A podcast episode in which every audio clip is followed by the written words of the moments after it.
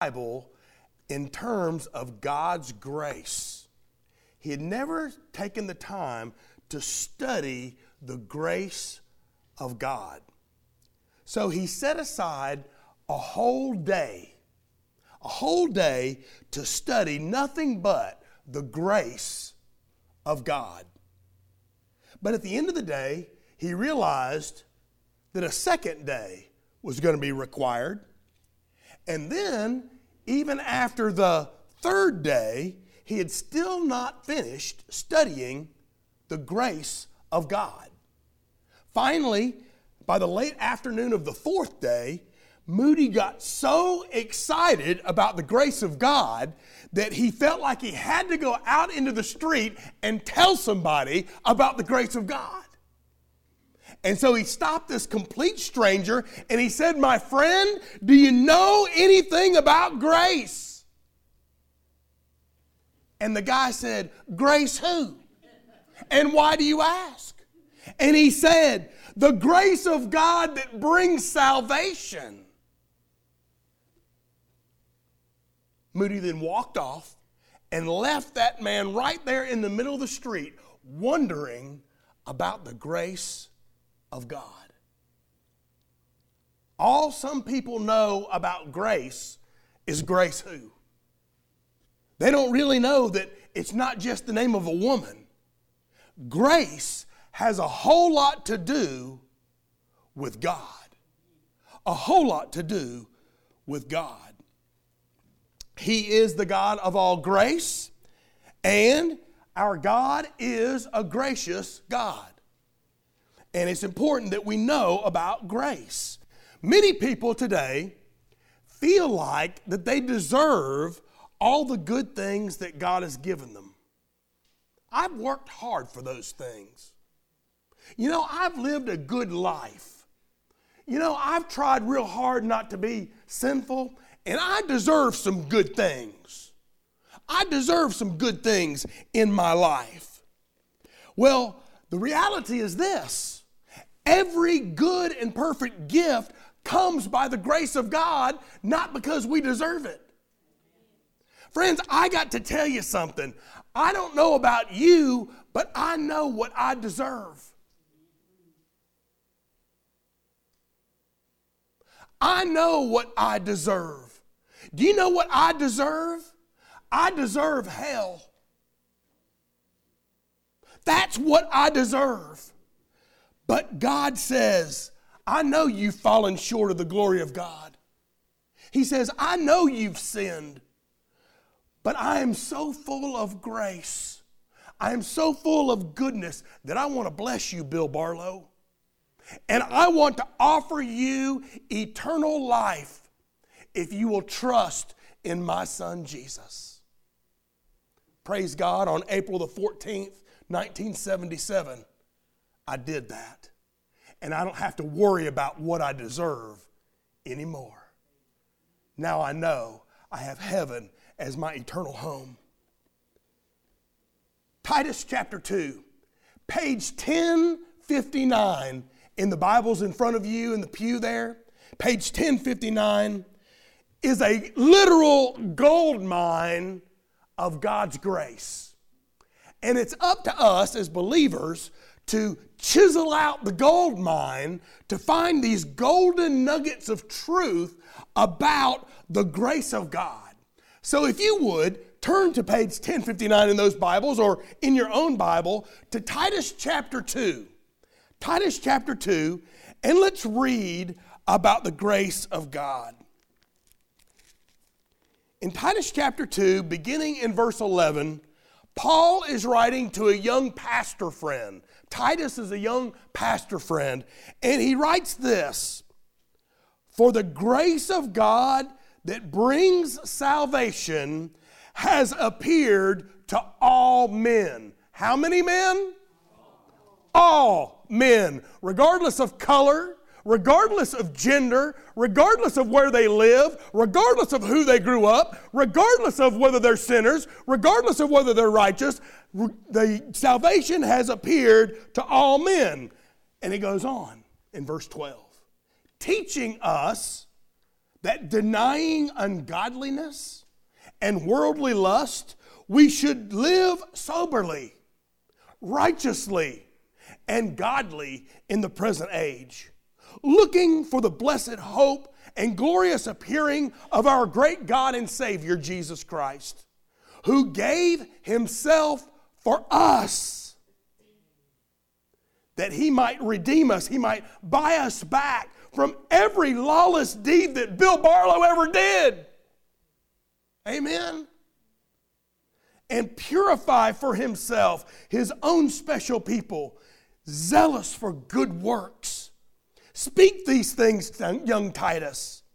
Exhort and rebuke with all authority, and let no one despise you.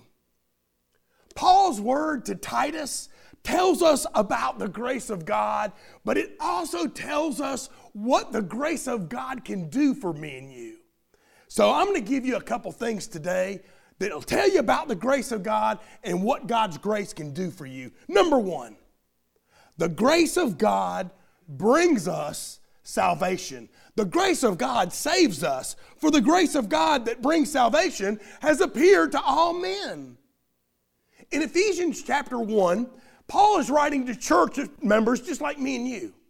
And here's what he tells them He says, In him, talking about Jesus, we have redemption through his blood, the forgiveness of sins, according to the riches of God's grace. It's because Jesus gave his life for you that you are afforded being bought back into a relationship with God. In other words, the only way that you can be forgiven of your sins, the only way that you can be bought back from a lifestyle of selfishness and sinfulness is by the grace of God.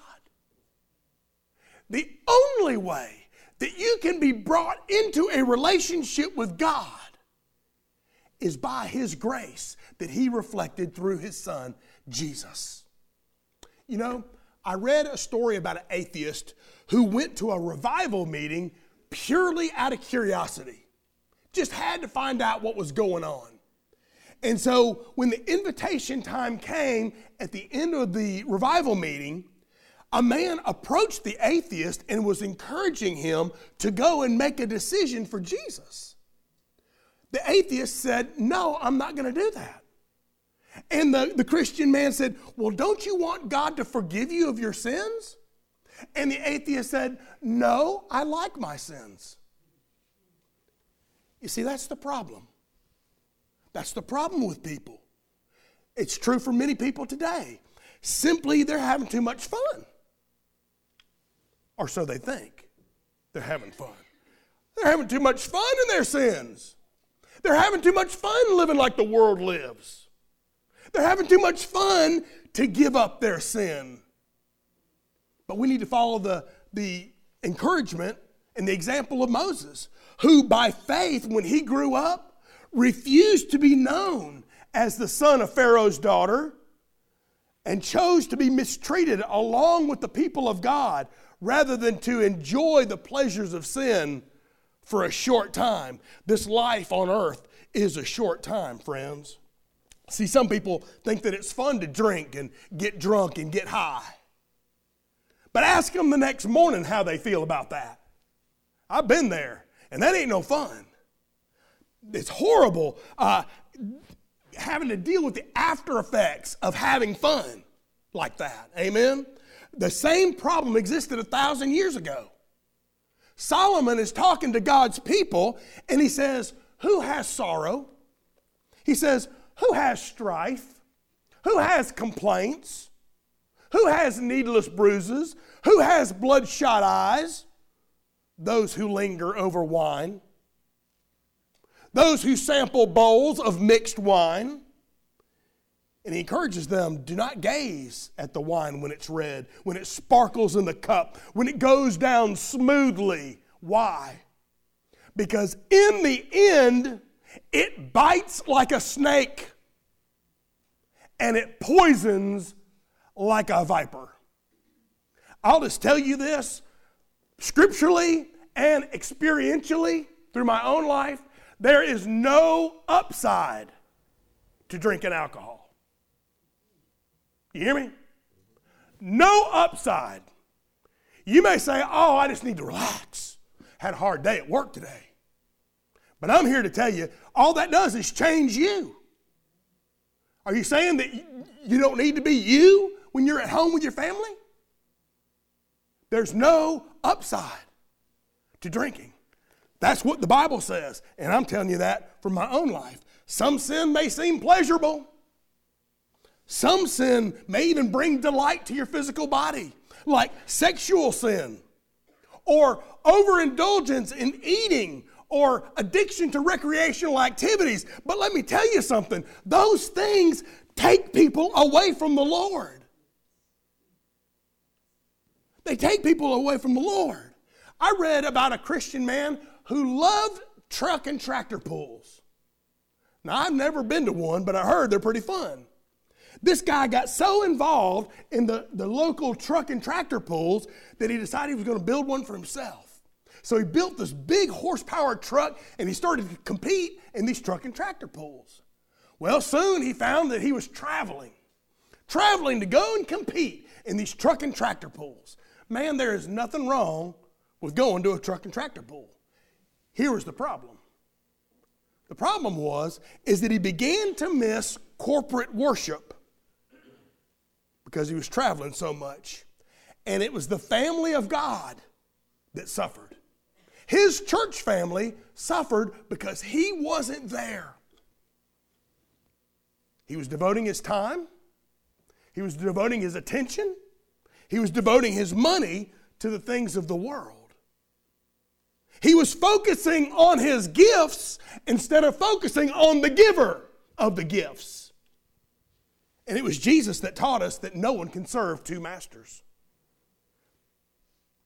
You will either hate one and love the other, or you will despise one and be devoted to the other. You cannot serve God and the world. You cannot serve God in the things of this world, listen to this, whether they appear sinful or not. You must choose. For the grace of God that brings salvation has appeared to all men. And friend, because God is love, He is gracious enough to save us from that which separates us from Him. That dreaded sin cancer. He's done something. He's provided the remedy. He's provided the cure for that cancer. So, how has His grace brought salvation to men? He so loved the world that he gave his son, that whoever believes in him would not perish but have everlasting life. That's how. He gave his son. God's grace has been revealed in the person of Jesus Christ who became sin for me and you.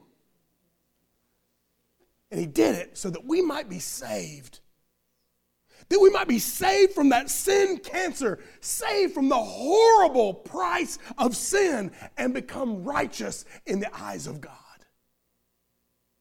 See, it's all about Jesus. Can you say that with me? It's all about Jesus. Say it again. It's, it's all about Jesus. The grace of God has appeared to all men, and it's all about Jesus. God, Jesus is God's grace come alive in the flesh. Jesus is God's grace impersonated. He is God's grace come alive. And the wages of sin is death, but praise God, the gift of God by the grace of God is eternal life in Jesus Christ our Lord. The undeserved grace of God has appeared to all men. But the grace of God also teaches you and I how to live. Never really thought about this until I read this passage. That the grace of God teaches me how to live. Listen carefully to verse 12. In a different translation, it says, It teaches us to say no. Say no. no. Say no. no. Say no. no. No to ungodliness. No to worldly passions and to live self controlled, upright, and godly lives in this present age. God's grace teaches us to say no.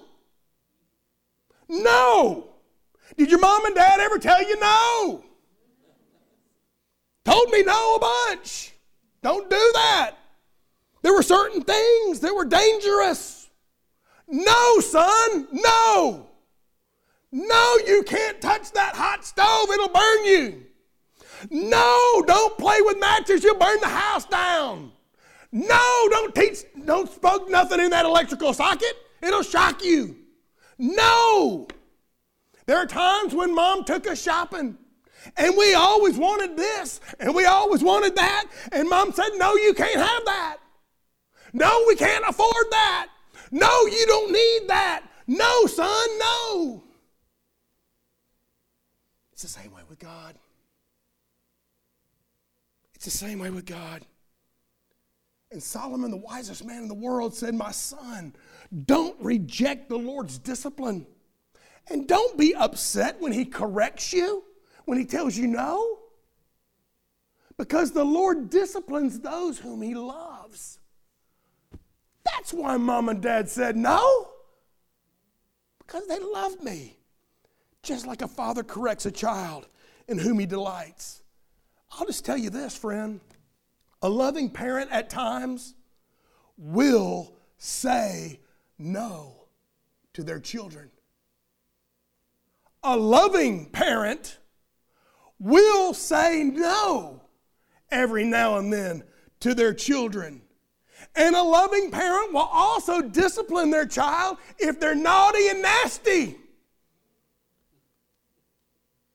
I must have been real naughty and real nasty. Wow. But I was very well loved too, amen. Praise the Lord for that. So it is with God our Father. God sometimes says no. No. It's all part of God in His matchless grace.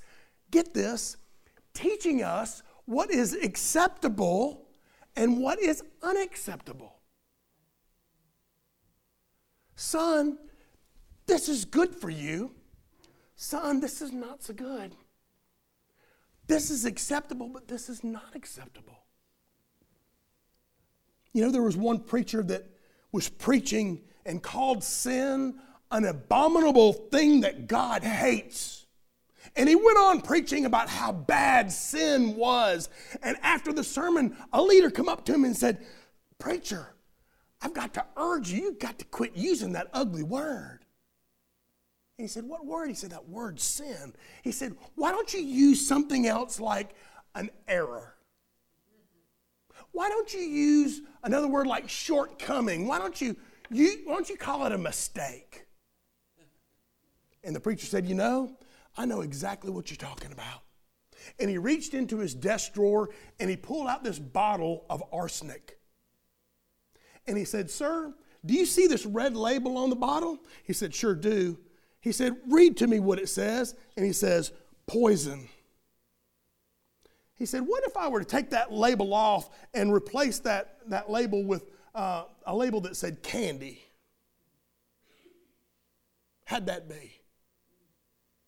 You see, friend, the more harmless the name, the more dangerous the poison. We're going to call sin what it is. Sin is sin. That's one of our problems today. We don't label sin as sin. It is what it is. We want to make it sound like it ain't so bad. Oh man, he didn't lie. He just told a white one. He just exaggerated. No, he sinned. It happens in our homes. The way we treat our spouse. Man, I just lost my cool. No, you didn't. You sinned. I didn't just ignore my children. No, you sinned. Right? It happens in our schools when we teach worldly values. Man, we're just teaching them science, what evolution says. No, you're not. You're teaching them sin because it's counter to the Word of God. When we teach premarital and extramarital sex, it's socially acceptable. No, you're not. You're teaching sin. Movies are just lit, lit up with it. For some reason, we just refuse to call sin by its first name. Do you know what sin's first name is? Tell me. Thank you. Does it have a last name? That's right. Has a middle name too. Sin.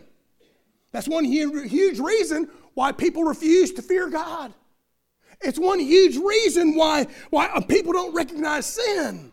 The reason is we don't fear what sin can do to us. Sin destroys life, sin destroys our lives.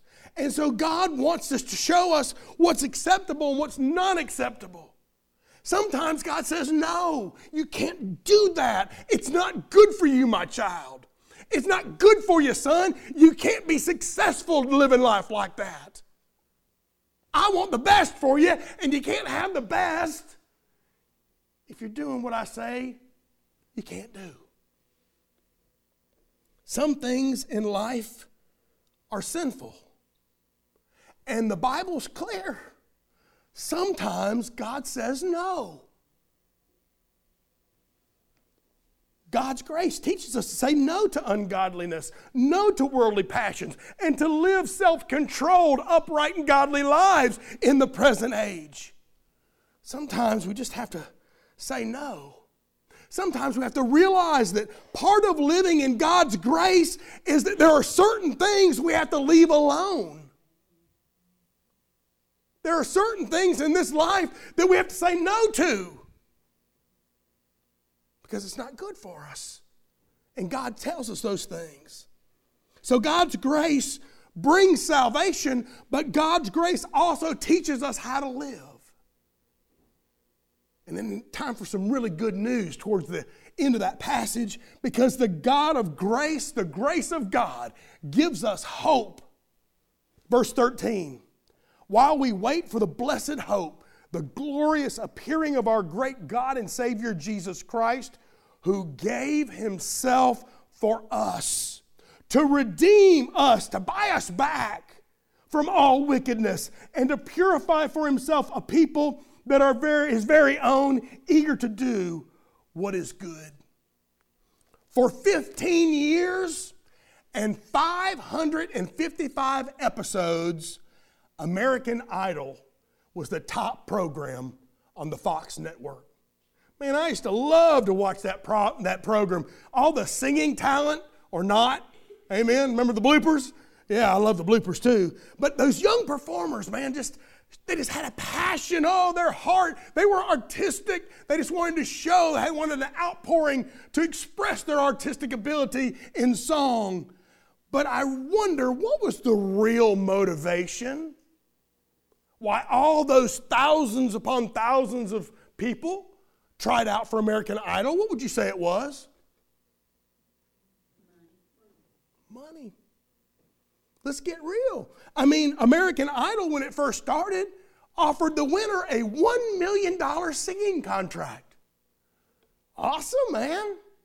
And then it wasn't too long, uh, the X Factor showed up and they offered a $5 million singing contract.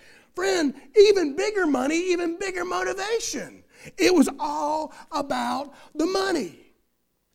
The sad thing in life today, the sad thing in people today is the hope of many people in our world is just to get wealthy. That's all they want to do is just get more money. They just want more wealth. Yet Jesus says in Matthew 16, What shall it profit a man if he gains the whole world, yet loses his soul? There's one old saying that says, There's nothing wrong with having money as long as money don't have you. There ain't a thing wrong with having money as long as money doesn't have you. But many people are controlled by money. They are controlled by making money. It occupies all their time, all their thoughts, even their whole life. That's all they think about. But a true believer, a true believer hopes in the Lord and hopes that God will provide for him day after day. They know that God is the good giver of every good and perfect gift. He is our hope in life. Not making money, not acquiring more possessions. He's my hope. He's my provider. He will give what I need. He's the giver of every good and perfect gift. And John wrote about that in 1 John chapter 2. He said, Do not love the world or anything in the world. For if anyone loves the world, the love for the Father is not in them. For everything in the world, the lust of the flesh, the lust of the eyes, and the pride of life comes not from the Father, but from the world. The world and all of its desires will pass away, but whoever does the will of God lives forever. Friends, someday this world as we know it will cease to exist. For you, this world will cease to exist upon your death or when the Lord Jesus returns. It will be one of those two. Either way, your only hope beyond this life is the Lord Jesus Christ. You've only got one hope, and that is the Lord Jesus Himself. We wait for the blessed hope, the glorious appearing of our great God and Savior, Jesus the Christ. What's so great about Jesus returning? Friends, when we get to go home, there's going to be no more pain. There's going to be no more sorrow. There's going to be no more crying. There's going to be no more death. Get this, there's going to be no more sin. No more sin. Only peace, joy, love, comfort, security. But praise God, there'll never be any more sin. John Newton said, When I was young, I was sure about a great many things. But now, there are only two things I'm sure of. One, I am a miserable sinner. And two, Jesus Christ is an all sufficient Savior. Now, you may not know this, but John Newton wrote the song Amazing Grace. How sweet the sound that saved a wretch like me. I wonder, did John Newton know something that we don't? What I think was Newton knew 2 Corinthians 8 9. He knew the grace of our Lord Jesus Christ that though he was rich in heaven, for our sakes became poor so that we through his poverty might become rich. I want to encourage you today to embrace God's grace. Embrace His grace, for the grace of God has brought salvation to all men. Embrace the salvation. Embrace the lifestyle that God's Word and God's grace teaches us. Embrace the hope that God gives us through Jesus Christ.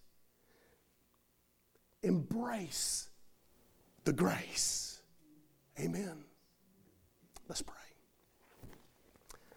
Father in heaven, thank you for being so good to us, even though we didn't deserve one That in itself is a testimony of how much you love people. That though you were rich, for our sakes became poor.